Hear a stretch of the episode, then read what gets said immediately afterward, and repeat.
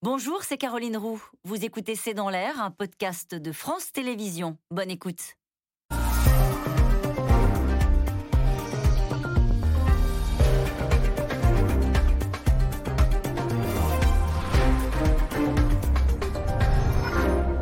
Bonsoir à toutes et à tous. Les talibans, nouveaux maîtres de Kaboul, et maintenant, sont-ils prêts à gouverner le pays? Comment et avec qui? Quelles conséquences pour le peuple afghan, les femmes en particulier Quid des réfugiés? Faut-il redouter un flux migratoire irrégulier important, comme le craint Emmanuel Macron, ainsi que des ténors de la droite? Et puis, autre inquiétude, l'Afghanistan va-t-il servir de base arrière au terrorisme international? D'autres pays en Asie, en Afrique, vont-ils suivre cet exemple afghan et basculer dans le fondamentalisme religieux? Assistons-nous à la plus grande défaite politique de l'Occident, comme l'affirme un responsable politique allemand. C'est le sujet de cette émission de ce C'est dans l'air, intitulée ce soir Victoire des talibans retour du terrorisme avec un point d'interrogation. Pour répondre à vos questions, nous avons le plaisir d'accueillir Anthony Bélanger. Vous êtes journaliste, spécialiste des questions internationales à France Inter. Je cite votre chronique de ce matin, Russie, bon baiser de Kaboul. Wassim Nasr, vous êtes journaliste, spécialiste des mouvements djihadistes à France 24, auteur de l'État islamique, le fait accompli, c'est chez Plomb. Margot Ben, vous êtes grand reporter, vous avez vécu en Afghanistan pendant plus de trois ans, co-auteur du documentaire Afghanistan, voyage en pays de talibans, en pays taliban. Et puis je cite votre article dans le Figaro, hein, les talibans imposent l'ordre islamique à Kaboul. Enfin, Sonia Dridi, vous êtes journaliste, correspondante aux États-Unis pour plusieurs médias, Europe 1, France 24, Arte. Et puis je rappelle votre livre, Joe Biden, le pari de l'Amérique anti-Trump, c'est aux éditions du Rocher. Merci à tous les quatre de participer à cette émission en direct. Euh, Margot Ben, on va commencer avec vous, avec euh, peut-être vous avez vécu un plus de trois ans en Afghanistan, un pays que vous connaissez bien, vous avez des contacts là-bas. Est-ce que justement vous avez eu ces contacts au téléphone et que vous disent-ils?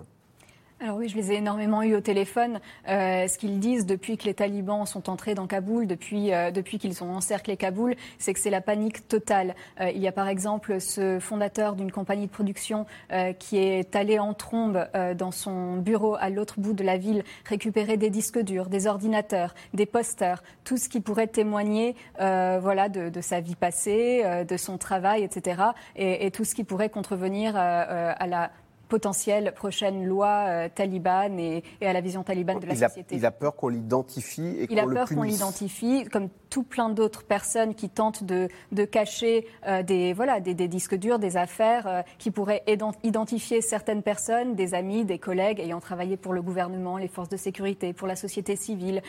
tout ça doit être caché au cas où, parce que c'est l'incertitude la plus totale. on ne sait pas ce que les talibans veulent imposer comme type de... Enfin, on se doute que ce sera un, gouvernement extrêmement répressif. Euh, on ne sait pas jusqu'où ils iront euh, dans la répression. Euh, est-ce que les règles seront les mêmes qu'il y a encore 20, qu'il y a 20 ans, lorsqu'ils imposaient vraiment un régime de terreur où les, femmes n'avaient pas le droit de sortir sans être accompagnées par un, chaperon, un homme, il y avait des, un, voilà, un, homme de, leur famille proche, où les, les, contrevenants à, leur loi étaient lapidés, mutilés, exécutés en public. Dans le doute, ils se terrent chez eux, il n'y a plus personne dans les rues de Kaboul Alors non seulement ils se... Alors ça, dépend. Euh, il y en a beaucoup qui se terrent chez eux ou alors qui euh, ont déménagé.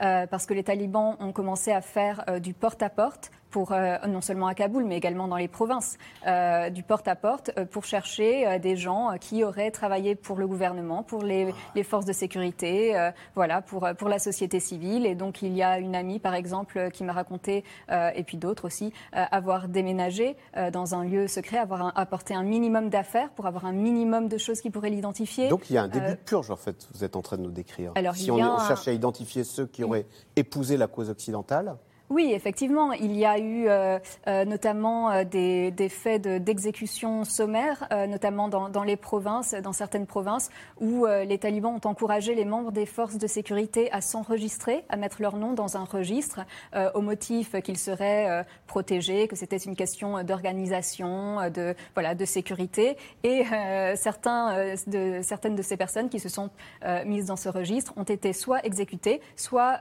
ont mystérieusement disparu, ont été été détenus arbitrairement.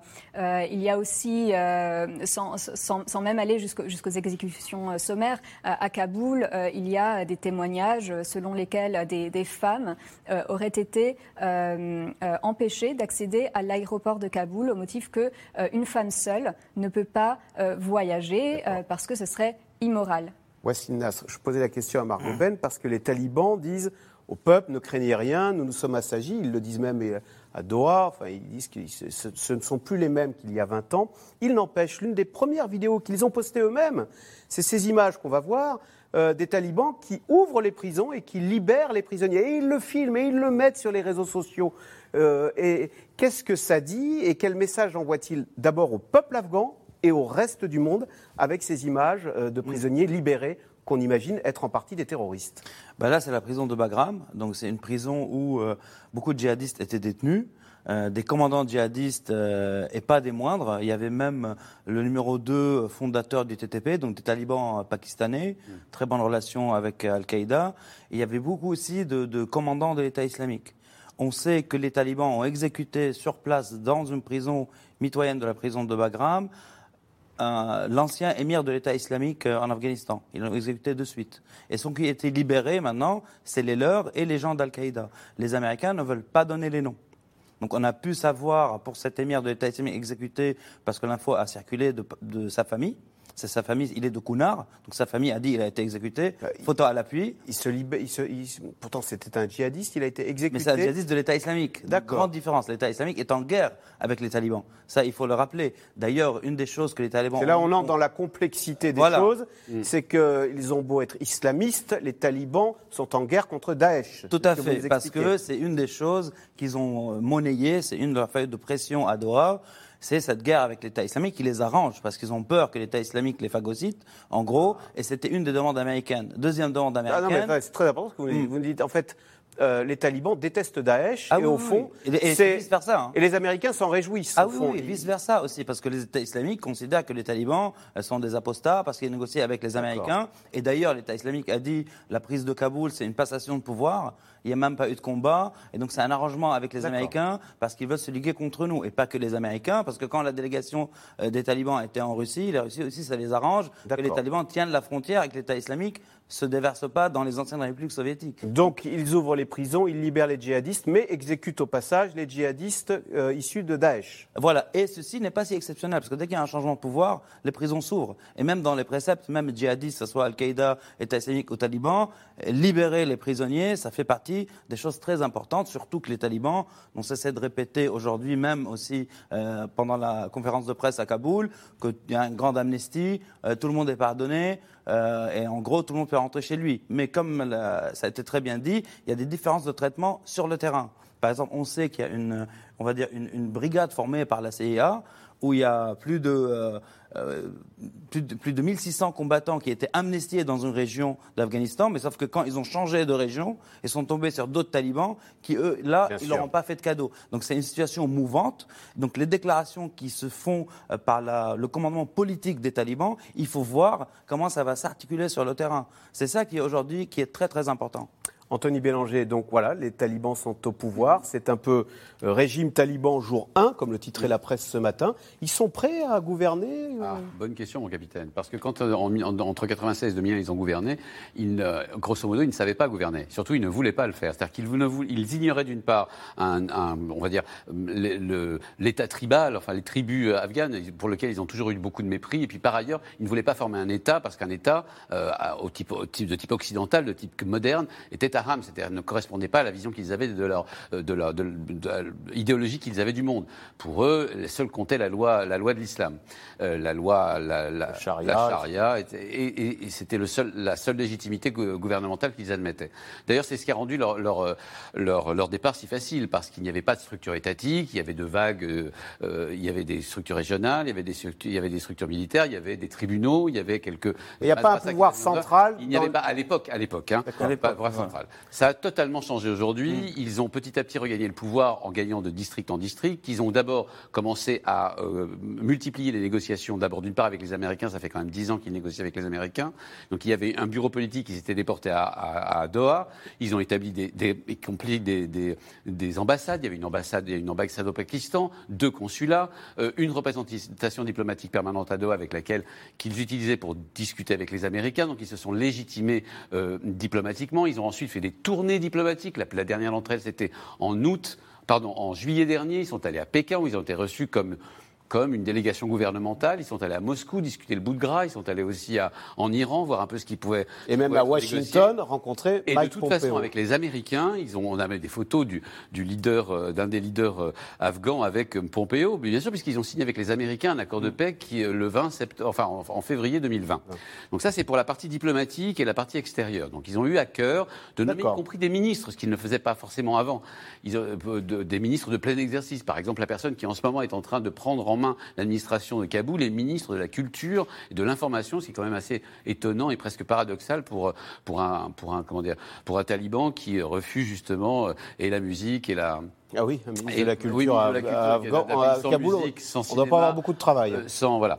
Mais euh, c'est ce sont systématiquement des, des messages envoyés à l'Occident pour expliquer que les talibans se normalisent. Que là, par exemple, cette amnistie adressée à l'ensemble des fonctionnaires, euh, des fonctionnaires afghans de, de l'ex-administration, c'est aussi pour dire, eh bien, nous allons prendre en charge une administration moderne. Qu'est-ce qu'ils veulent en fait? Quel type de régime veulent-ils instaurer?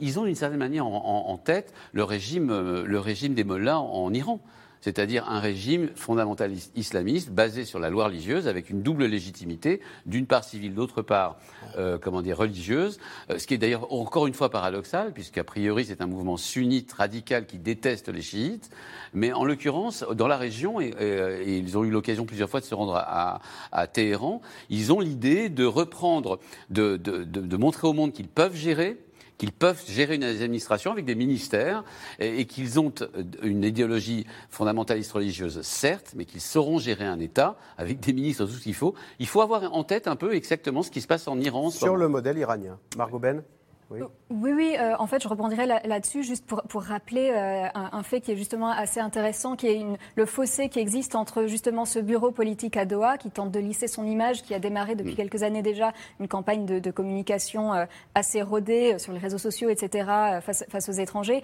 et la réalité sur le terrain. Parce que le, le mouvement taliban, ce n'est pas un, un mouvement euh, unifié, même s'ils ont fait énormément de progrès là-dessus. Euh, ce n'est pas un mouvement monolithique, c'est un mouvement qui comporte des, des commandants locaux sur le terrain, euh, des, des points de vue qui pourraient diverger en fonction des zones géographiques, en fonction des provinces, en fonction des, des commandants individuels.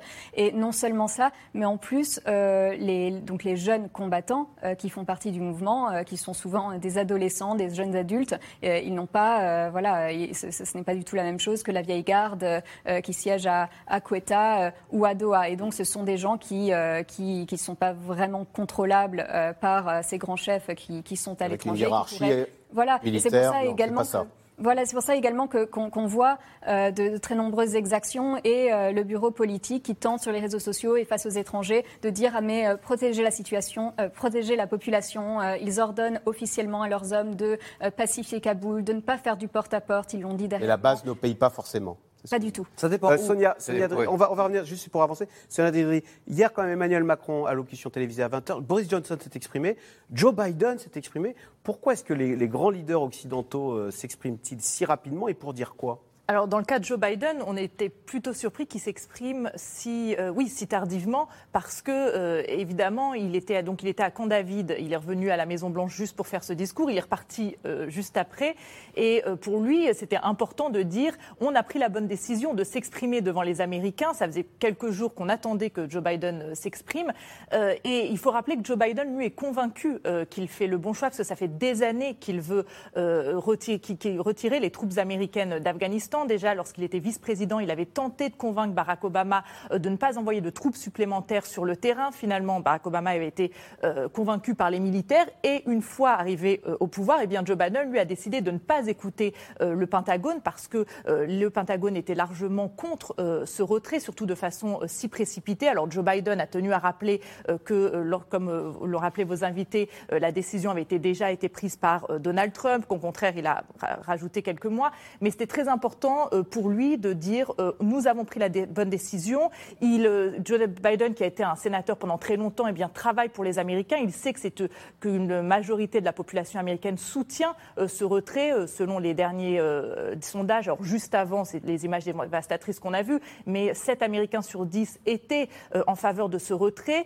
il surfe aussi sur la vague Trump, hein, l'Amérique d'abord, parce qu'il sait que beaucoup d'Américains, justement, aujourd'hui, c'est ce qu'ils désirent, c'est de mettre les intérêts des États-Unis en priorité. Par contre, ce qui était un peu étonnant, on a l'impression qu'il a répété ce qu'il répète depuis des mois, sans avoir pris conscience de, de, justement des derniers jours. Il a très peu commenté les images, il, quasi pas commenté les images dévastatrices qu'on a vues, notamment à l'aéroport de Kaboul. Il n'a pas parlé du sort des femmes.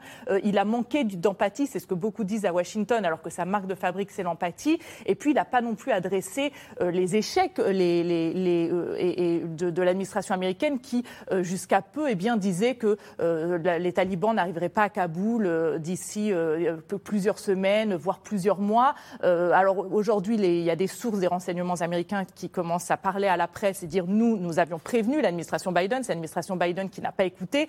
Mais finalement, il a eu un ton très accusateur envers les autorités afghanes, l'armée afghane. mais il a très peu remis en cause finalement. Pas voilà, et ça, je pense que ce qui a été aussi. Il y a juste une Allez, on y va, on y va parce que protéger donc les Afghans hein, qui ont aidé la France, mais aussi protéger la France des flux migratoires qui s'annoncent, c'est la ligne de crête qu'a tenté d'emprunter hier Emmanuel Macron lors de son allocution télévisée, et ce alors qu'on vient d'en parler, les, les évacuations de ressortissants continuent depuis l'aéroport de Kaboul. Kaboul où la confusion a encore régné toute la journée. Sujet de Léa Dermidjian et Ilana Azinko. C'est une opération encadrée par les forces spéciales. En pleine nuit, 45 ressortissants français parviennent enfin à monter à bord de cet avion militaire. Un soulagement après des heures d'angoisse et d'incertitude. D'autant que tous n'ont pas encore eu cette chance, ils sont encore des dizaines à attendre derrière les murs de l'ambassade de France à Kaboul.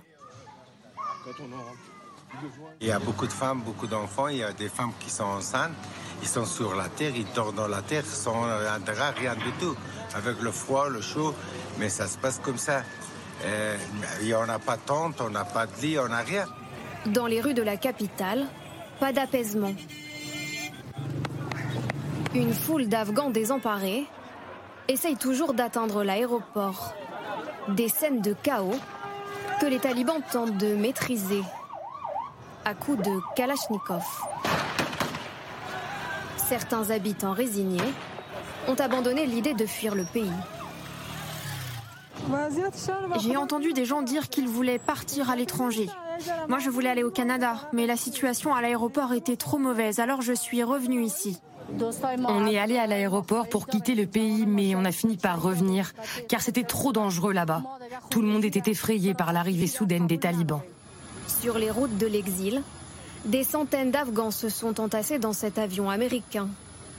Image du désespoir d'un peuple, livré à lui-même depuis le départ des troupes américaines. Un retrait que Joe Biden a défendu hier. Malgré les scènes de détresse et les critiques, le président des États-Unis assume. Je défends fermement ma décision. Après 20 ans, j'ai appris à contre-coeur qu'il n'y avait jamais de bon moment pour retirer les forces américaines. Notre mission en Afghanistan n'a jamais été de construire une nation. Il n'a jamais été question de créer une démocratie centralisée et unifiée. Notre seul intérêt national vital en Afghanistan reste aujourd'hui et a toujours été d'empêcher une attaque terroriste sur le sol américain. Emmanuel Macron s'est lui aussi exprimé hier soir. Le président promet de protéger les Afghans les plus menacés, notamment ceux qui ont aidé l'armée française. Mais il souligne aussi les conséquences d'un exode massif. Nous prendrons toute notre part dans le cadre d'un effort international organisé et juste. Mais l'Afghanistan aura aussi besoin, dans les temps qui viennent, de ses forces vives. Et l'Europe ne peut pas, à elle seule, assumer les conséquences de la situation actuelle.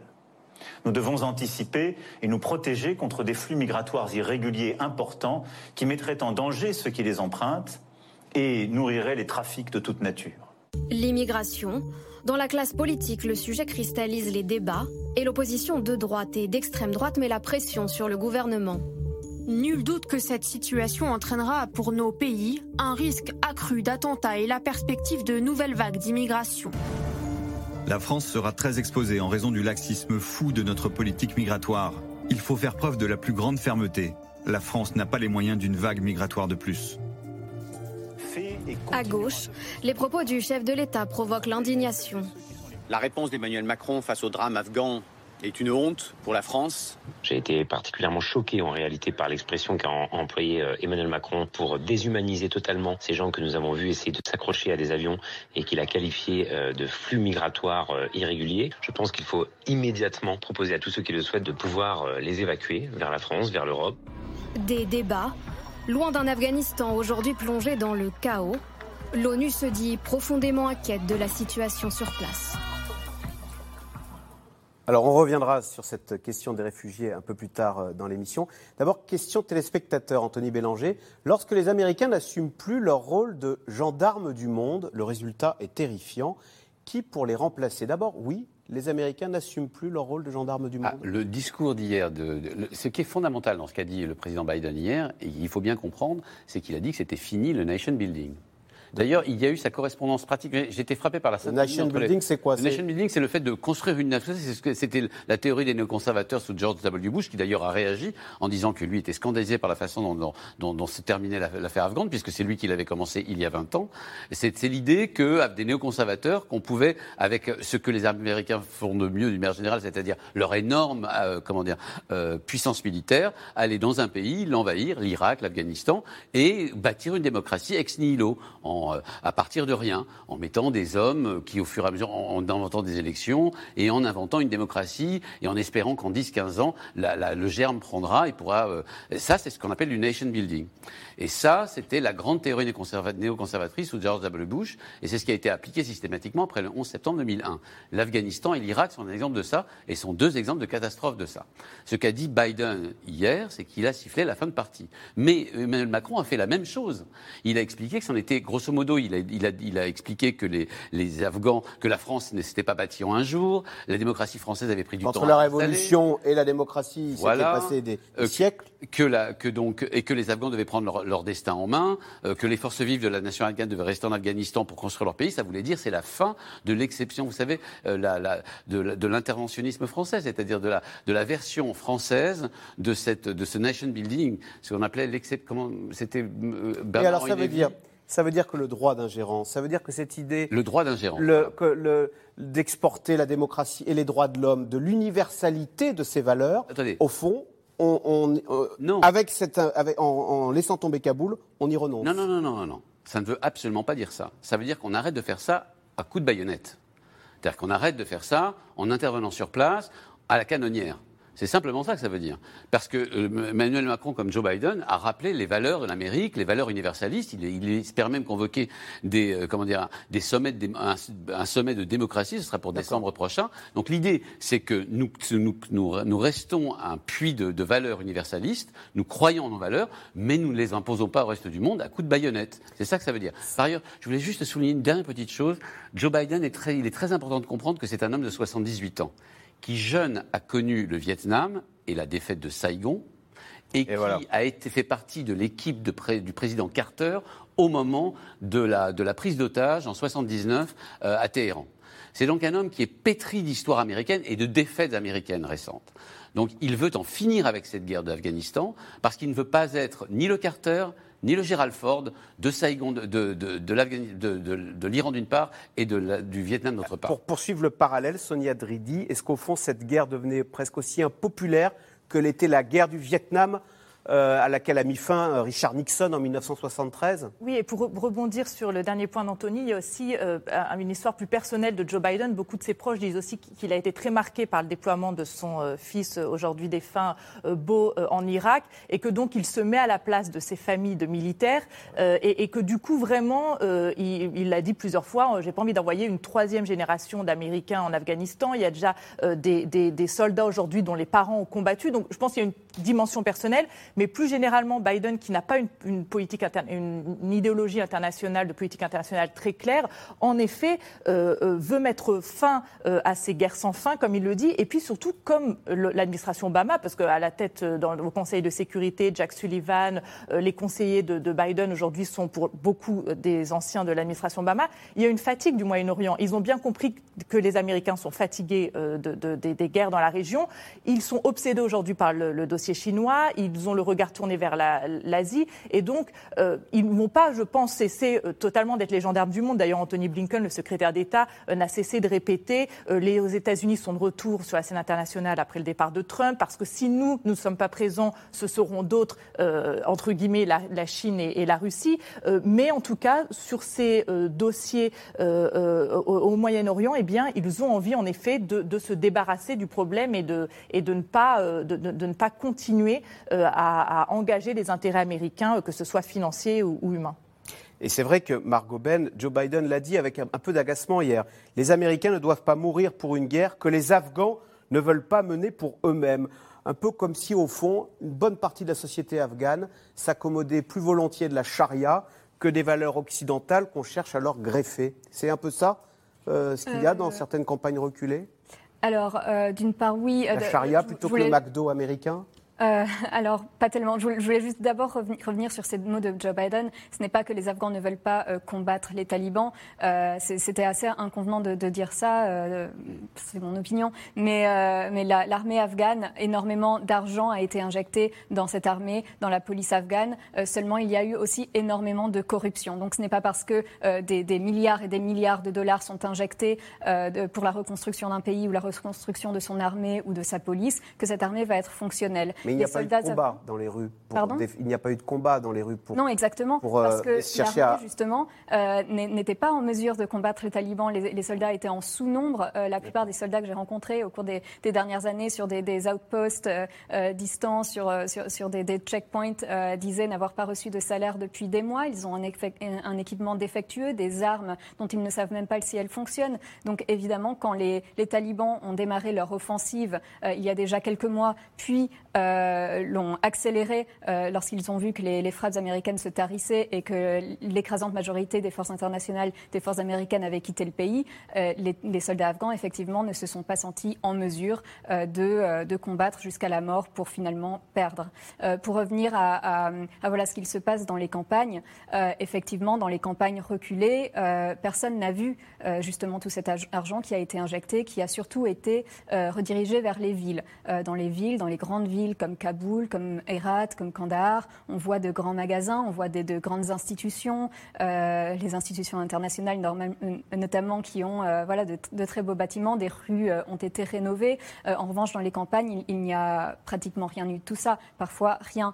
Et, donc, il y a une certaine défiance dans, certains, dans certaines zones d'Afghanistan, effectivement, envers la communauté internationale et également envers le gouvernement central, perçu comme extrêmement euh, corrompu. Et c'est en cela que euh, certaines personnes se disent euh, en faveur de, des talibans ou de la justice talibane pour ne citer qu'elle, mais par exemple, la, justice du gouvernement afghan était l'une des, des, institutions les plus corrompues du pays. Et donc, certaines personnes, même qui, ne, qui n'habitaient pas dans des zones talibanes, allaient chercher, allaient demander justice aux talibans afin, d'obtenir, voilà, afin d'obtenir une solution plus expéditive. Mais Wassim Nas, quand le Marcus euh, Schroeder, le patron de la Bavière, dit c'est la plus grande défaite politique de l'Occident, est-ce que si ça n'est pas un peu présomptueux de la part de l'Occident que de dire tiens, on va exporter euh, nos valeurs car, le pense-t-on, elles sont universelles, les droits de l'homme, la démocratie en tout cas, la démocratie, euh, c'était une.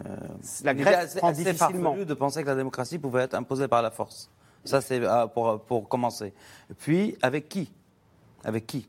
Ça veut dire qui sont euh, les gens avec qui les Occidentaux ont voulu travailler? Là, on a parlé de corruption, c'est la clé de voûte de tous les problèmes. Parce que beaucoup d'argent a été injecté du taxpayer américain, même de l'Union européenne, de la France, sauf que l'argent a été euh, en grande partie euh, lapidé. C'est ça aussi le problème. Le problème, c'est la corruption. Pour faire du nation building, il faut voir avec qui.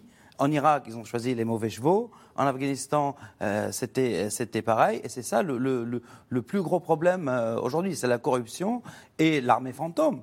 Hmm.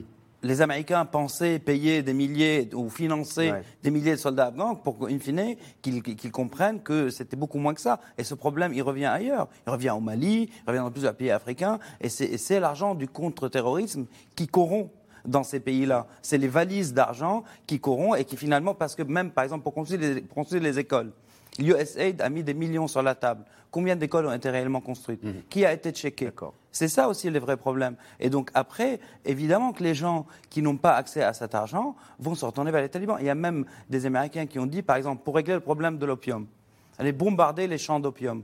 Et qui finance les talibans. Qui finance les talibans. Et donc après, les, les, les, agriculteurs, leurs champs détruits, allaient vers les talibans. Et l'inverse, quand ils donnaient de l'engrais aux agriculteurs en disant plantez pas de l'opium, plantez autre chose, bah, l'engrais était en partie vendu aux talibans pour faire des IED, donc des, des, euh, des euh, de l'explosif improvisé ah pour faire sauter des soldats américains. Donc c'est un serpent euh, qui se mord la queue et c'était sans fin. Pour revenir sur la, la débandade euh, de ah. l'armée américaine et ce départ précipité.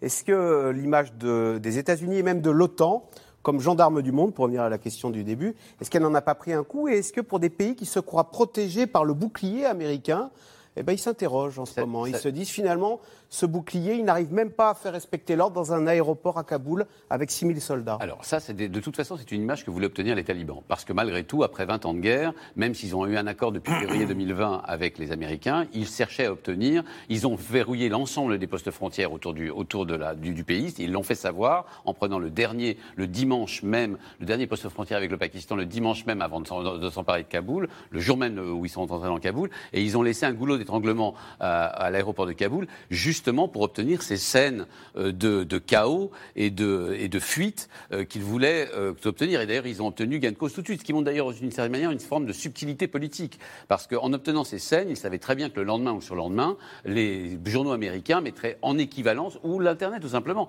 les scènes de la fuite de Saïgon, de ces, de ces hélicoptères et de ces grappes de gens qui tentent de prendre des hélicoptères à Saïgon en 1975, et les mêmes scènes se reproduisant à Kaboul. Ou tout simplement les scènes en 79 dans le pays d'à côté, euh, les scènes de, la, de, de, de, de l'ambassade américaine et des otages américains prises pendant la, la, révolution islamique de, en Téhéran en 1979. Donc ces deux scènes, ces deux moments d'humiliation pour les États-Unis, ils voulaient, ils tenaient absolument à les savoir en, en, en Afghanistan. J'allais presque dire, c'est deux bonnes guerres. C'est de bonnes guerres parce qu'ils euh, ont défait les Américains, obtenu un accord, défait les Américains en quelques jours, en quelques semaines. Ils ont même fait, euh, mentir les services de renseignement américains. Eh bien, ils veulent montrer aux Américains qu'on peut être humilié y compris en Afghanistan. Là, par contre, euh, mais juste un petit, petit détail, de toute façon, là, avec le discours de Biden, c'est fini pour de ces guerres d'attrition, euh, ces guerres d'insurrection qui n'ont jamais été gagnées par l'Occident où que ce soit dans le monde. Euh, par contre, il y a des, adversaires à la mesure des États-Unis. La Russie en est un. L'OTAN, qui s'est resserrée sur ses, euh, sur, ses, sur ses missions, ses missions en Europe, ses missions de, de, protection. On parlera de la Russie. Celle-là, est une mission américaine et prise au sérieux Sonia par les juste sur ce sentiment d'humiliation, vous confirmez ce que dit Anthony Bélanger. Dans la presse américaine, on a l'impression? l'Amérique a pris une grosse claque. Voilà, et je pense que même si une majorité d'Américains euh, soutient la, décision de, Joe Biden, je pense que là, au sein même du camp démocrate, il y a, il y a beaucoup de critiques de la décision de Joe Biden euh, parce que euh, c'est une image terrible. Et c'est là aussi où Joe Biden a manqué en quelque sorte sa communication, puisqu'il disait il y a peu, on ne sera jamais, on, ça ne sera pas Saigon justement. Et en fait, quand on a juste exposé les images, c'était très choquant. Il se montrait aussi très sûr de lui. et, donc là, on, les, les républicains républicains, par exemple, le chef des leaders au Sénat, Mitch McConnell, a parlé des images d'une superpuissance mise à terre. Donc il y a vraiment un, sentiment de honte, oui, sans parler des, défenseurs des droits de l'homme qui sont catastrophés par, par ce qui se passe. après, je pense qu'il y a un point important. On, a senti vraiment un vent de panique ces dernières heures, ces derniers jours à la Maison Blanche, qui n'avait pas, qui, ne, qui, ne pensait pas que la, la prise de Kaboul serait aussi rapide. certains disent que même les talibans eux-mêmes ont été surpris parce que au moment de l'accord euh, qui a été conclu sous Trump, en fait, euh, il y a eu une perte de morale chez les soldats afghans et comme le disait euh, Margot, qui en plus n'était pas payé pour beaucoup depuis des mois, et donc ils ont commencé, je crois que ça a commencé vraiment au niveau, enfin, les experts parleront mieux que moi, mais mm. ça a commencé vraiment au niveau local où des chefs locaux finalement ont pris l'argent des talibans pour leur remettre les armes, des armes qu'ils ont eues via les Américains, et au fur et à mesure, avec ce, ce climat, c'est comme ça que les talibans eux-mêmes ont réussi à avancer beaucoup plus rapidement. Donc c'est vrai qu'il y a eu une surprise euh, du côté des, Américains. Et là, euh, je pense que, que, la Maison-Blanche, euh, ça a été un moment très compliqué ces dernières heures pour, pour Biden. Alors, eux ont pu fuir l'Afghanistan il y a déjà quelques années. Nous sommes allés à la rencontre de réfugiés qui ont vécu sous la coupe des talibans et témoignent de l'oppression au quotidien et parfois de l'horreur. Des réfugiés qui aujourd'hui ne dorment plus, angoissés par leurs proches restés sur place. Sujet de Ambrine Bida, Paul-Rémy Barjavel et Diane Cacciarella.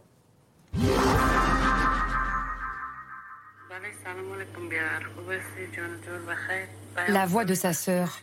Depuis trois jours, c'est la seule chose qui donne un peu d'espoir à Abdul Rahmani. Elle, bloquée à Kaboul, lui, réfugié à Paris depuis dix ans. Elle lui raconte comment les talibans ont tenté de soutirer des informations à son fils. Ce matin, j'ai envoyé un SMS qui dit qu'est-ce qui se passe. Il a dit euh, les femmes déjà ne sortent pas de la maison. Euh, qu'est-ce que j'ai besoin Il est un petit-fils de 10 ans. Quand il est parti, il tellement il a dit, est-ce que vous avez carte de bancaire Carte de bancaire, il fait quoi? Moi, je pense quelqu'un qui a son carte de bancaire, avec ça, qu'il sait, il travaille pour l'État. Parce que euh, les gens qui travaillent pour l'État, le salaire, il en, en la banque. Repérer ceux qui ont travaillé pour l'État, pour demain se venger. Abdul Rahmani en est persuadé. Il vit avec l'angoisse de ne plus jamais revoir ses deux sœurs et sa mère. Ma mère est pour de, Taliban, il est 80 ans, il est pour de Taliban. Parce qu'il connaît Taliban avant, avant 20 ans, il connaît Taliban. Il a dit, mon fils, il n'est pas changé. Moi, je l'avoue qu'il a tué les gens pour mon propre les Mais ils ne sont pas changés, ils sont comme avant, plus sauvages. Mais les gens, ils sont pauvres. Ce restaurateur n'aurait jamais pensé revivre ça. Il a l'impression que son pays a été abandonné, notamment par les Américains. Ça fait trop mal. Depuis, moi, je pensais que ça, je vois un film. C'est pas la vérité, mais malheureusement, c'est la, euh, la vérité. Même maintenant, je crois même pas. On était tout en Afghanistan. On était l'armée, on était police. C'est beaucoup force. Mais pourquoi ils sont, ils sont lâchés tout à Taliban? Pour Massi, 22 ans, Impossible de parler à visage découvert. Il est terrifié à l'idée de mettre ses proches en danger. Cela fait des jours qu'il tente de faire quitter le pays à une trentaine de femmes, journalistes, médecins, bénévoles. Toutes cachées dans une maison près de l'aéroport, elles veulent partir pour survivre. Chaque cinq minutes, il me rappelle euh, en demandant euh, est-ce que euh, vous réussissez de contacter l'ambassade? Est-ce qu'il y a quelqu'un qui vient nous chercher? Est-ce qu'on peut aller à l'aéroport? Est-ce qu'on peut rentrer? On fait comment? Chaque fois qu'elle m'appelle, il y a des bruits, il y a des. J'attends le bruit des talibans qui tirent à côté, dans la rue. Si la France, elle peut contacter la sécurité de, l'aéroport, les Américains, qui laissent qu'au moins ils rentrent à l'intérieur de l'aéroport.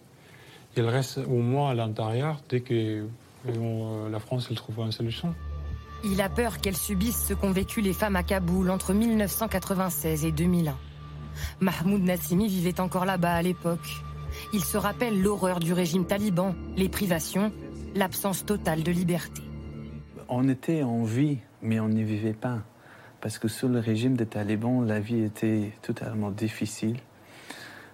C'était une catastrophe totale. Il n'y avait pas de liberté. Quand les, les mains des femmes étaient visibles, de leur burqa, il était flagellé dans le rue, ou qu'il portait une chaussure blanche. Euh, pourquoi? Parce que euh, c'est le, même couleur que notre drapeau. Ou surtout quand il, voyait des hommes qui avaient coupé leur barbe. Il était flagellé dans le rue. Pourquoi vous avez coupé euh, votre barbe alors que c'est quelque chose contre le charia? Il essaie d'être optimiste pour se rester en Afghanistan. Mais la réalité des faits lui font craindre le pire pour les Afghans, piégés sous le joug des talibans. Alors, question téléspectateur. La résistance intérieure est-elle déjà organisée? Qui pourrait l'aider financièrement, Margot Ben alors, euh, ça, dépend. Il y, a, il y, a, un certain nombre de milices euh, à travers l'Afghanistan qui se disent déjà euh, prêtes, donc des anciens ou nouveaux hommes forts afghans, qui se disent prêts à prendre les armes contre les talibans. Il faut savoir que même si les talibans essayent, voilà, encore une fois, de, de prendre des airs de diplomates, etc., et de dire qu'ils vont, qu'ils discutent d'un potentiel gouvernement, etc., ce gouvernement sera mis en place depuis l'étranger par des chefs talibans. Euh, les Afghans ne, seront pas du tout consultés. Et euh, surtout, euh, ces miliciens, tous, ces, Afghans se sentent extrêmement défaits et, et, regrettent probablement que, leur pays ait été pris aussi facilement. Donc il y a par exemple, pour n'en citer qu'un, évidemment, le, le, fils du, du célèbre commandant Massoud, donc Ahmad Massoud, qui lui n'a aucune expérience en la matière, qui a étudié dans une académie militaire à Sandhurst au, au, Royaume-Uni, euh, qui, qui, souhaitent prendre les armes, qui tentent de rallier des hommes, euh, qui, qui, qui, tentent de, qui même distribuent des armes, etc., dans sa région, le Panchir, qui, tentent de faire alliance avec d'autres hommes forts. Euh, ils promettent tout cela oui, de, de, reprendre le pouvoir. oui, ou, en tout cas de contester le pouvoir que veulent mettre en place les talibans. Anthony Bélanger, d'un mot, 38 millions d'Afghans. Euh, Emmanuel Macron disait hier, euh, nous devons anticiper et nous protéger contre des flux migratoires irréguliers importants qui nourrissent les trafics de toute nature. Et c'est vrai qu'on a tous en, souvenir euh, la, Syrie, un million et demi de réfugiés qui sont arrivés en Europe D'abord, le chemin entre l'Afghanistan et l'Europe est beaucoup plus ardu et beaucoup plus de façon terrestre. Hein. Il y a deux pays, oui, l'Iran et la Turquie. Oui, mais déjà l'Iran va les retenir beaucoup parce que l'Iran a l'habitude de recevoir des, réfugiés afghans et ça depuis des années. Il y a d'énormes communautés euh, de réfugiés afghans côté iranien et côté pakistanais aussi. Le Pakistan est ce pays qui a su retenir 2 500 000 et encore aujourd'hui réfugiés afghans et chaque fois qu'il y a des guerres, il y a effectivement euh, les, frontières deviennent poreuses et il y a des Afghans qui viennent se, réfugier, mais comme la plupart des réfugiés du monde, d'abord et avant tout dans les pays qui sont autour de leur pays d'origine. Donc là, en l'occurrence, Iran, Pakistan. C'est pour ça que le, président de la République française a parlé de. Deuxièmement, on ne parle pas du tout des mêmes, du, même nombre, du même nombre de flux, du même nombre de personnes. Par exemple, euh, il y a 15 jours de ça, on parlait de 30 000 Afghans qui, par semaine, partaient du, euh, sortaient d'Afghanistan, devant l'avance des, talibans, et puis finalement devant la prise de, de, euh, de Kaboul. 30 000 Afghans par semaine qui vont essentiellement au Pakistan et en, Iran. Les Turcs, depuis il y, a, quelques semaines de ça, je crois qu'il y a deux ou trois semaine de ça, ont, commencé à expliquer que quelques milliers d'entre eux étaient parvenus en Turquie. Il reste encore toute la Turquie à traverser. Je rappelle que la Turquie sert d'état tampon euh, à un accord avec l'Europe et ça va ah servir d'état tampon pour les retenir. Mais elle a commencé à prévenir qu'elle commençait à, avoir, à recevoir un peu d'Afghans. On parle là de quelques centaines à quelques milliers de personnes, pas plus. Donc en fait, on a, on est, ce n'est ni les mêmes chiffres, ni la même grandeur, ni le même voyage, ni même, ni même les, mêmes possibilités de, voyage, tout simplement. Donc, croyez-moi, ils ne sont pas demain encore à Fontainebleau. Sonia Dridi, euh, Emmanuel Macron a choqué. Euh, il y a beaucoup de commentaires très négatifs, notamment de la part euh, de la gauche, Yannick Jadot, qui s'est dit sidéré, une honte pour Éric Piolle, on l'a entendu dans le dans le reportage, sordide pour Clémentine Antin. Il y a même eu un hashtag Emmanuel Le Pen. Aux États-Unis aussi, cette question des réfugiés, elle suscite la polémique, il y a des, oppositions très fortes. Tout à fait. Alors déjà, la phrase d'Emmanuel Macron a été très reprise aux États-Unis, notamment par les démocrates, euh, les, les, organisations qui accueillent les réfugiés. Pour la condamner? Pour la condamner. Euh, en ce qui concerne les États-Unis, euh, évidemment, c'est un gros sujet puisqu'il y a des dizaines de milliers d'Afghans qui ont travaillé euh, avec les Américains en tant que traducteurs, chauffeurs, des, employés à l'ambassade. et c'est la grande question de ces, derniers mois. En fait, ce, qui se passe était prévisible, même si c'est peut-être pas forcément, on ne prévoyait pas que ça soit aussi rapide. Et en fait, l'administration américaine est vraiment accusée aujourd'hui par beaucoup d'avoir traîné pour faire venir ces Afghans qui ont travaillé pour les Américains aux États-Unis, comme ils l'ont fait pour les Irakiens euh, moi, je connais des gens au département d'État qui étaient déployés il y a peu encore euh, à l'ambassade afghane. Aujourd'hui, ils sont catastrophés parce que beaucoup ne peuvent pas sortir. Euh, il y a deux explications. Alors, il y a... Mais là, pour le coup, les Américains ne se sentent pas menacés par une immigration illégale. C'est trop loin. Non, pas illégale, mais euh, les, républicains n'ont pas forcément envie d'accueillir euh, tous, ces, tous ces Afghans, comme ils ont accueilli avant les Irakiens et de nombreux autres réfugiés d'autres pays dans lesquels ils étaient impliqués. mais alors, on parle d'une lourdeur administrative, mais il y a aussi, et Biden l'a évoqué un peu hier, le fait que les, les États-Unis ne voulaient pas provoquer une crise de confiance. Si on commence à faire, s'il y a déjà des, des, semaines et des mois, on faisait revenir tous ces, tous ces Afghans qui ont travaillé pour les États-Unis. Euh, ça montrait que finalement, en effet, il y allait vraiment avoir un, gros problème euh, en Afghanistan très bientôt.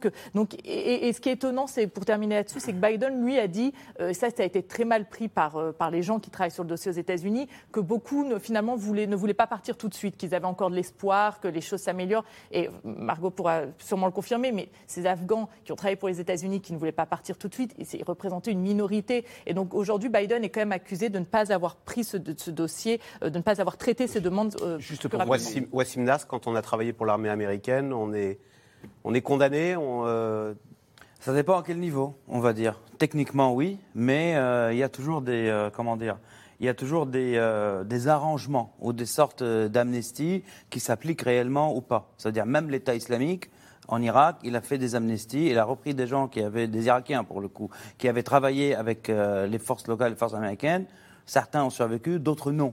Donc c'est c'est pas une science exacte, mais euh, voilà. Après, il faut aussi imaginer que les talibans, ils ont besoin de faire euh, tourner le pays. Et pour faire tourner le pays, ils ont besoin de monde.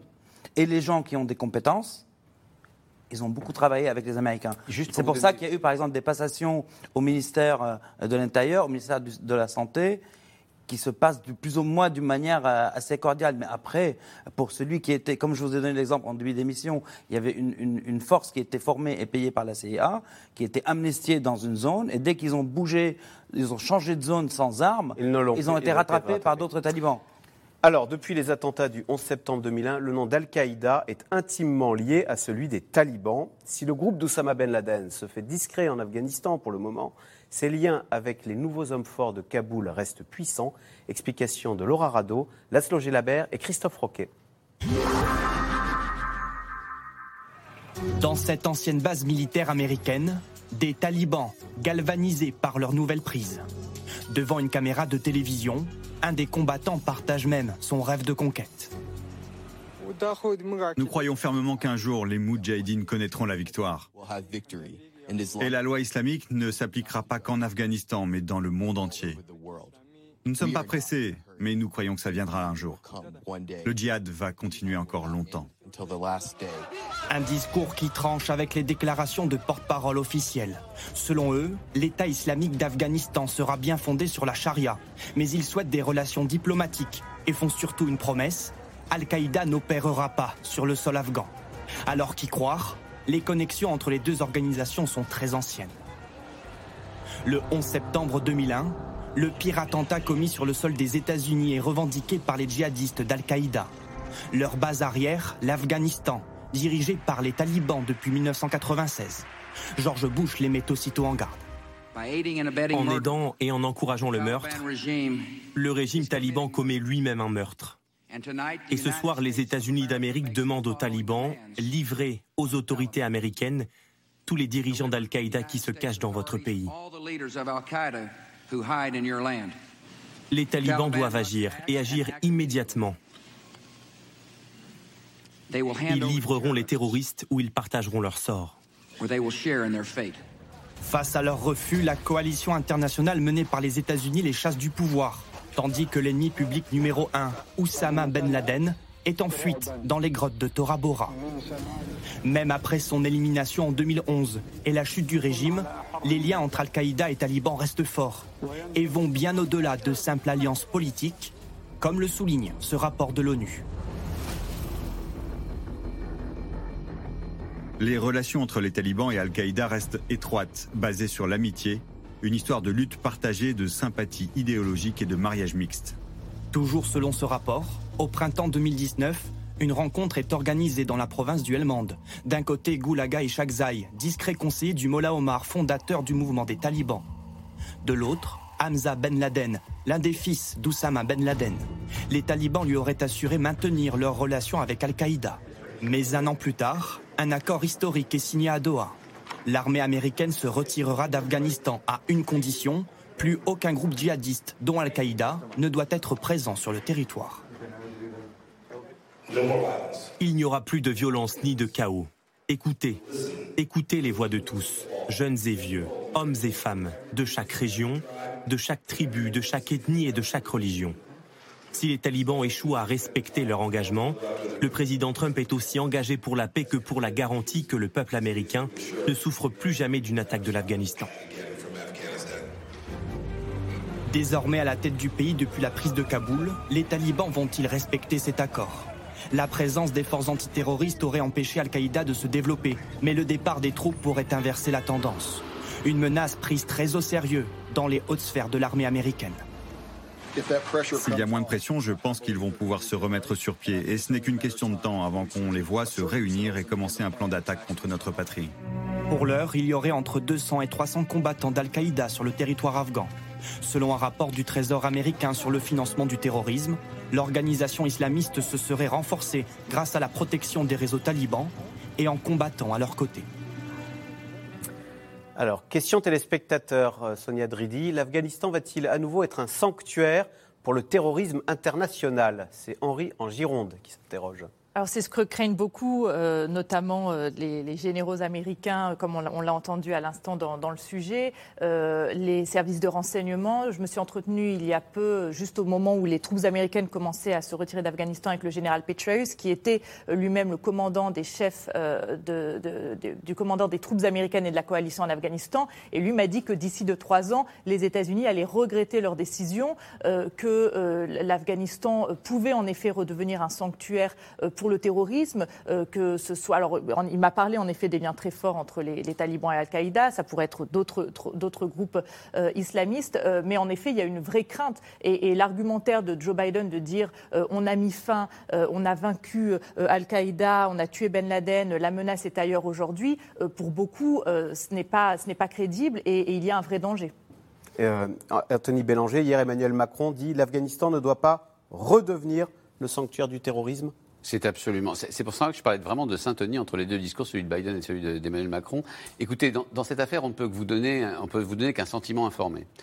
Moi, j'ai le sentiment informé que ça ne se produira pas, en tout cas pas dans les années qui viennent. Pourquoi? Parce que les talibans ont absolument besoin de gouverner ce pays. Et ils ont à passer des accords avec euh, des puissances. Quand vous savez, les Américains partis, la géopolitique régionale reprend ses droits.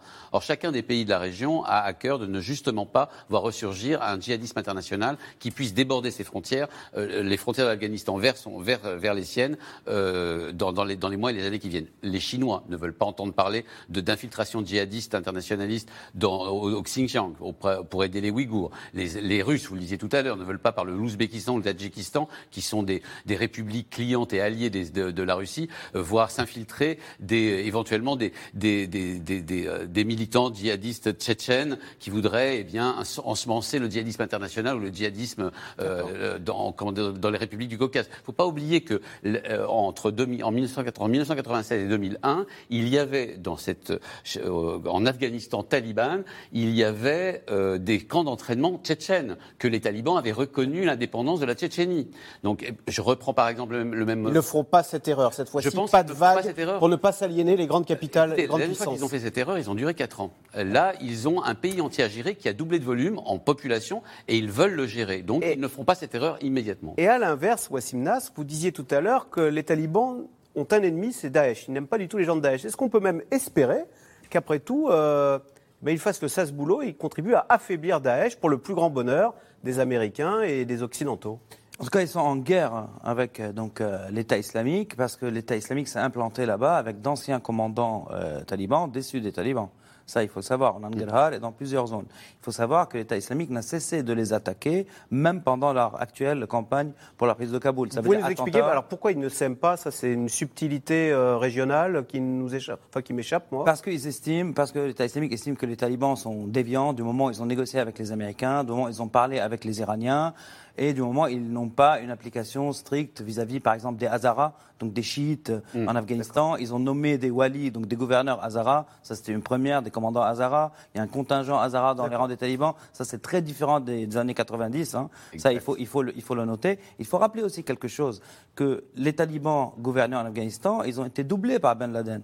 C'est Ben c'est pas les talibans qui ont commandité le 11 septembre, c'est Ben Laden. Et le 11 septembre a été plutôt préparé en Europe et aux États-Unis, même si Ben Laden était en Afghanistan. Et donc, ce que vous êtes en train de dire, c'est que les talibans, ils sont pas loin d'être isolationnistes et au passage, ils ont un ennemi, c'est Daesh. Al-Qaïda. Est- toutes les branches d'Al-Qaïda ont une allégeance aux talibans. Même la dernière qui a été créée au Sahel et qui nous intéresse, celle du JNIM, donc Iyad Al-Ghali, quand il a annoncé la création du groupe, il a voué allégeance à ACMI, Al-Qaïda centrale, et le Mollah des talibans. Dans le dernier communiqué d'Iyad Ghali, il y a une semaine, il a dit notre victoire en Afghanistan, pour parler ne serait-ce que du retrait américain. Donc évidemment, ça va donner un souffle à Al-Qaïda. Voilà. Mais, mais, les talibans disent on ne va pas préparer et on ne laissera pas Al-Qaïda préparer des attentats depuis l'Afghanistan, ce qui déjà n'était pas, ce qui déjà n'était pas le cas en 96. Hein voilà. Et donc, et d'un autre côté, c'est leur intérêt de se battre contre l'État islamique. C'est leur intérêt aussi de tenir en laisse le parti islamique du Turkestan qui est présent en Afghanistan et qui aura une allégeance pour eux et en Syrie et qui est constitué d'Ouïghours. Donc là, les talibans, ils sont en train de jouer, de faire de la politique. C'est leur intérêt de combattre l'État islamique. C'est leur intérêt de garder Al-Qaïda sous cloche. Mais est-ce que ça va marcher Ouais. Toute, ça la petite question, Wassim Nasr, et qui nous concerne de près. Euh, Est-ce que ce qui s'est passé en Afghanistan, ça peut ragaillardir les euh, djihadistes au Mali? Euh, Je cite, c'est euh, Laurent Fabius hein, qui Mm. disait il ne faut, après, on a eu l'Afghanistan, il ne faudrait pas que nous ayons le Sahelistan.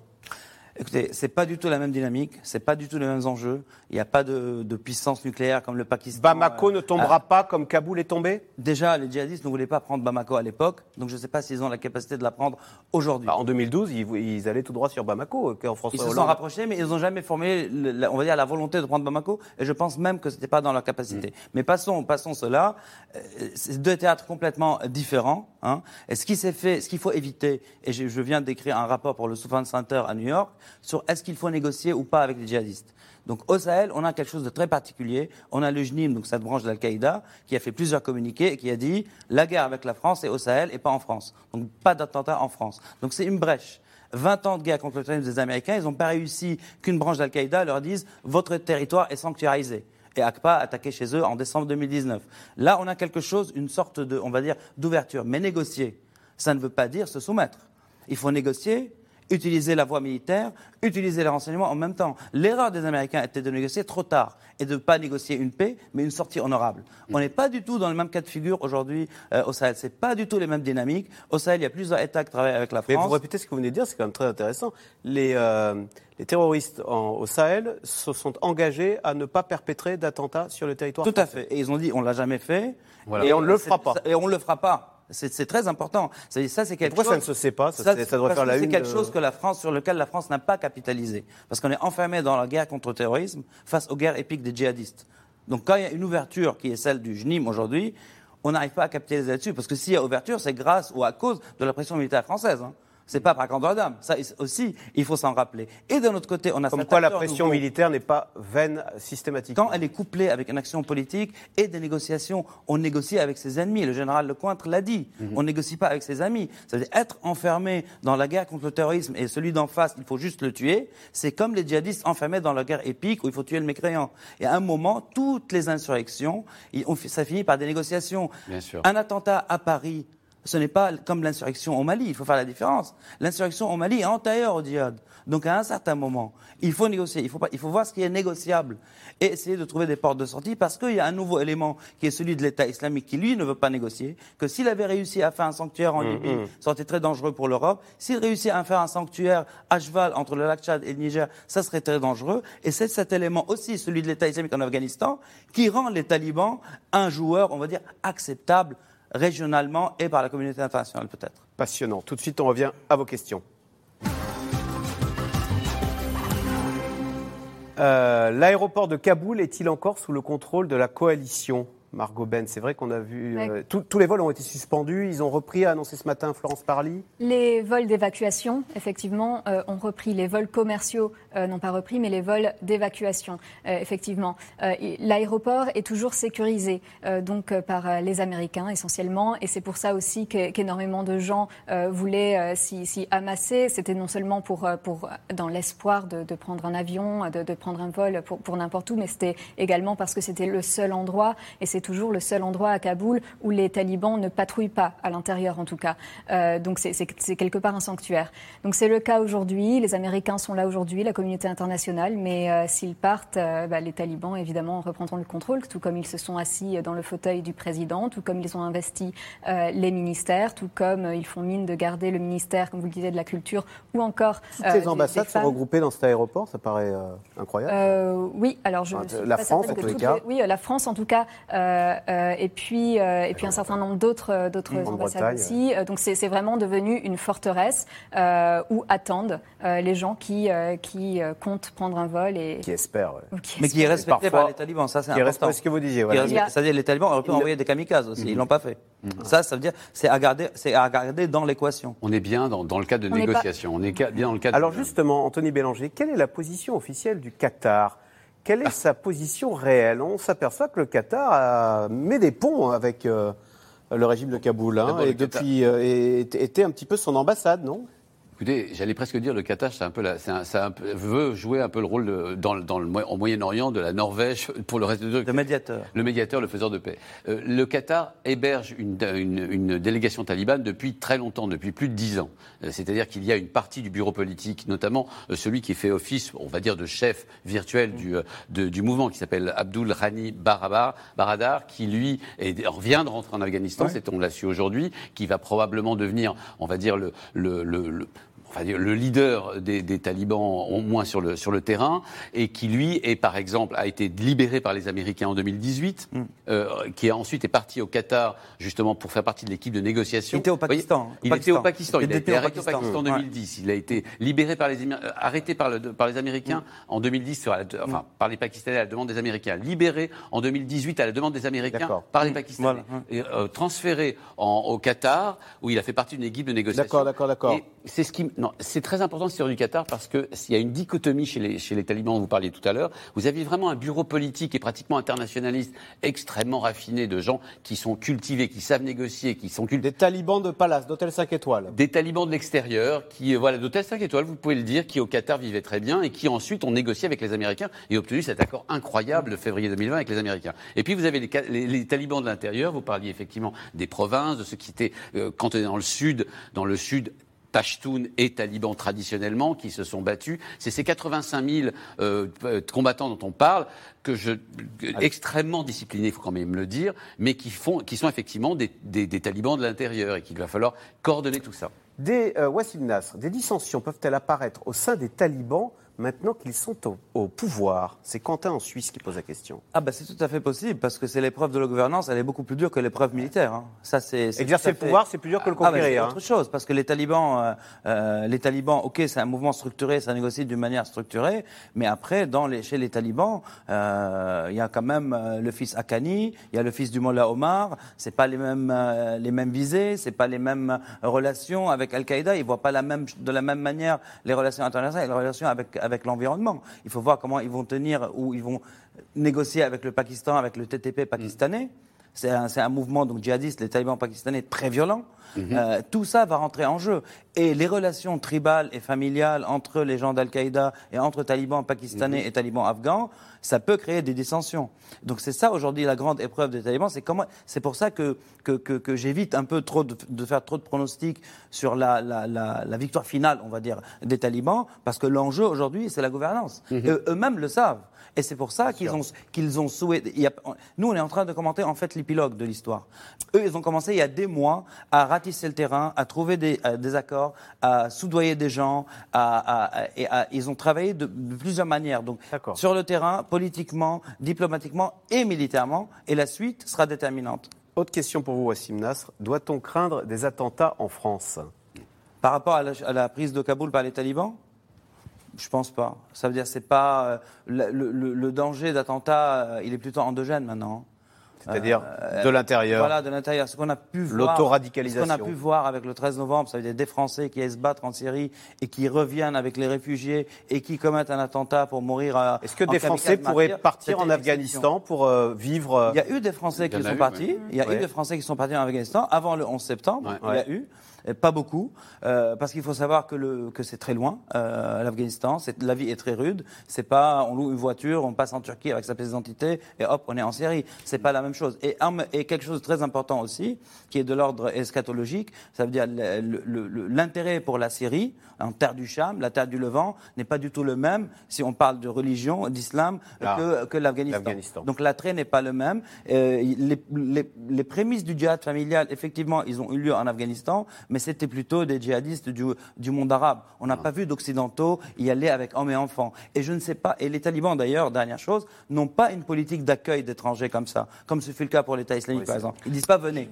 Alors, euh, Margot Ben, euh, qu'est-ce qu'au juste la charia, que la charia la charia, c'est la loi euh, islamique, mais reste à voir euh, quelle est la, charia que veulent implémenter euh, les talibans. Les talibans jouent beaucoup avec les mots en ce moment. Ils disent qu'ils veulent implémenter la charia, ils disent qu'ils veulent autoriser. Et alors, si c'est la justice de Dieu, donc c'est-à-dire que bah, c'est une justice divine qui ne se conteste pas, la, sentence tombe et euh, même si elle est injuste, elle est, elle est divine, ah oui, donc bah on l'accepte. C'était la justice qui était administrée euh, lors, de leur, euh, lors de leur régime de 1996 à 2001. Les textes étaient les textes, les textes étaient administrés et, souvent, mmh. et, c'est en ça que leur justice est aussi extrêmement expéditive, c'est que les, les, accusés parfois ne sont pas tellement en mesure de se défendre, en particulier les femmes qui ne sont pas vraiment représentées lorsqu'elles sont mises en cause, lorsqu'il y a des tribunaux euh, talibans. Euh, en revanche, les accusations euh, sont là et les textes sont les textes. Et donc, s'il y a une accusation envers quelqu'un qui ne peut pas se défendre, on respecte le texte et le châtiment voilà, est, est, administré. Souvent, ce sont des châtiments corporels. On, en a parlé, la flagellation, la mutilation pour les voleurs, par exemple. coupe les mains, véritablement.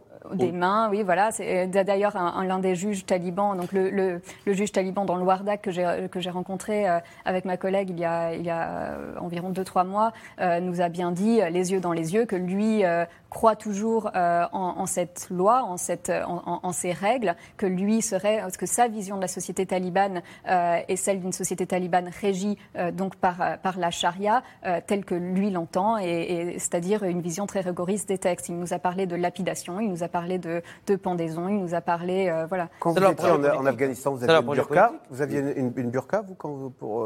Oui, ça dépend où, pas à Kaboul. à Kaboul, euh, bah, justement, juste avant que les talibans euh, euh, n'arrivent à Kaboul, il suffisait de, porter, enfin, pour certaines femmes qui pouvaient se le permettre, qui, ça, dépend de quelle famille elles venaient, de quel quartier, etc. Enfin, ça, dépendait. Certaines femmes portaient la burqa à, Kaboul, mais certaines femmes pouvaient se permettre de juste porter un hijab, un voile. un voile. il fallait porter la, burqa, en revanche, dans certaines provinces où lorsque cela nous est. Nous, burqa, c'est le voile intégral. Hein. La burqa, oui, c'est le tchador. Euh, euh, et, voilà, donc quand, quand, quand c'est requis, euh, quand c'est requis, il faut la mettre. En revanche, à Kaboul, c'était c'était pas du tout requis et on pouvait. Juste pour ajouter que la charia, c'est pas seulement une loi qui règle les, les, les comment dire le quotidien des gens, c'est aussi une loi qui interdit, par exemple, bah, tout simplement toute autre loi civile que la charia elle-même. C'est-à-dire qu'il n'y a de, loi que la loi de Dieu. C'est-à-dire, par exemple, pas de pas d'élection, pas de constitution, pas de jugement civil, pas de juge civil. C'est ça. Et c'est justement dans cette espèce de, non-dit, c'est-à-dire vont-ils avoir un gouvernement, vont-ils avoir une constitution, vont-ils avoir une administration civile, vont-ils euh, gouverner, font comme un gouvernement moderne avec des ministres, etc., que se trouve la, zone grise dans laquelle les talibans veulent s'inscrire. Si les talibans ferment les frontières du pays et suppriment tous les réseaux de communication, saurons-nous ce qui se passe en Afghanistan? Ah. C'est Bernard dans le Rhône qui s'interrogent. C'est possible, ça On peut tout couper On peut. Bah, je pense pas que c'est possible aujourd'hui de faire ça, et même c'est pas du tout dans leur intérêt. Ils sont plutôt dans une dynamique d'ouverture. Là, ils accueillent, ils accueillent, des équipes de, de, journalistes. Eux, ils veulent montrer qu'ils peuvent gérer, euh, qu'ils peuvent gérer euh, euh, le pays. Mais après, c'est pour ça qu'il faut attendre voir comment ça va évoluer. Ils peuvent très bien interdire les télévisions, comme les Iraniens, les dish, c'est interdit, les satellites, c'est interdit. Ils peuvent faire beaucoup d'interdictions. Mais là, en tout cas, là, ce qui se passe maintenant, C'est pas cette dynamique-là, c'est plutôt l'inverse. Oui, Margot Ben. Juste, euh, c'est assez intéressant parce que les talibans, depuis le début, depuis qu'ils sont entrés dans Kaboul, euh, n'ont de cesse d'affirmer qu'ils accueilleront bientôt euh, à nouveau les journalistes étrangers, que ça leur arrivera, etc., qu'ils n'ont rien à craindre. En revanche, ce qu'il y a à craindre, c'est que les activistes, les journalistes afghans qui sont mm. sur place, eux, cessent de se prononcer publiquement sur les réseaux sociaux comme ils le faisaient de manière très active jusqu'à présent. Voyez, des, vous voyez des comptes, des comptes s'éteindre et disparaître Oui, bien sûr. J'ai de nombreux amis, de nombreux contacts qui me disent ne plus vouloir s'exprimer euh, publiquement, qui se cachent, des journalistes qui ne travaillent plus. Et eh bien voilà, c'est la fin de cette émission. Merci beaucoup euh, d'y avoir participé. Rediffusion ce soir, 22h35. On se retrouve demain pour une nouvelle émission. Bonne soirée sur France 5 et à demain. C'était C'est dans l'air, un podcast de France Télévisions. Alors s'il vous a plu, n'hésitez pas à vous abonner. Vous pouvez également retrouver les replays de C'est dans l'air en vidéo sur France.tv.